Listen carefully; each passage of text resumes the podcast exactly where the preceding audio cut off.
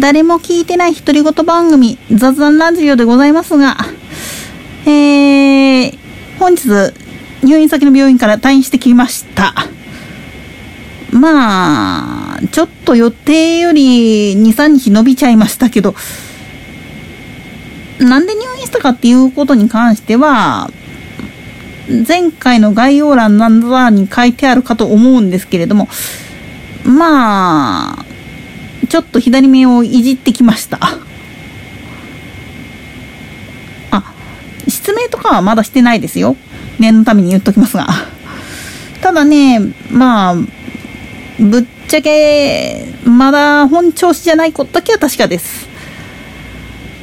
とはいえね、今月の企画をね、ちゃんとやんないといけないから、もうちょっと、